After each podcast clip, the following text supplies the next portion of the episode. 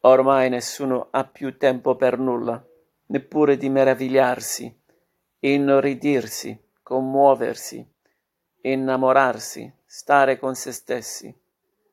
Le scuse per non fermarci a chiedere se questo correre ci rende felici sono migliaia.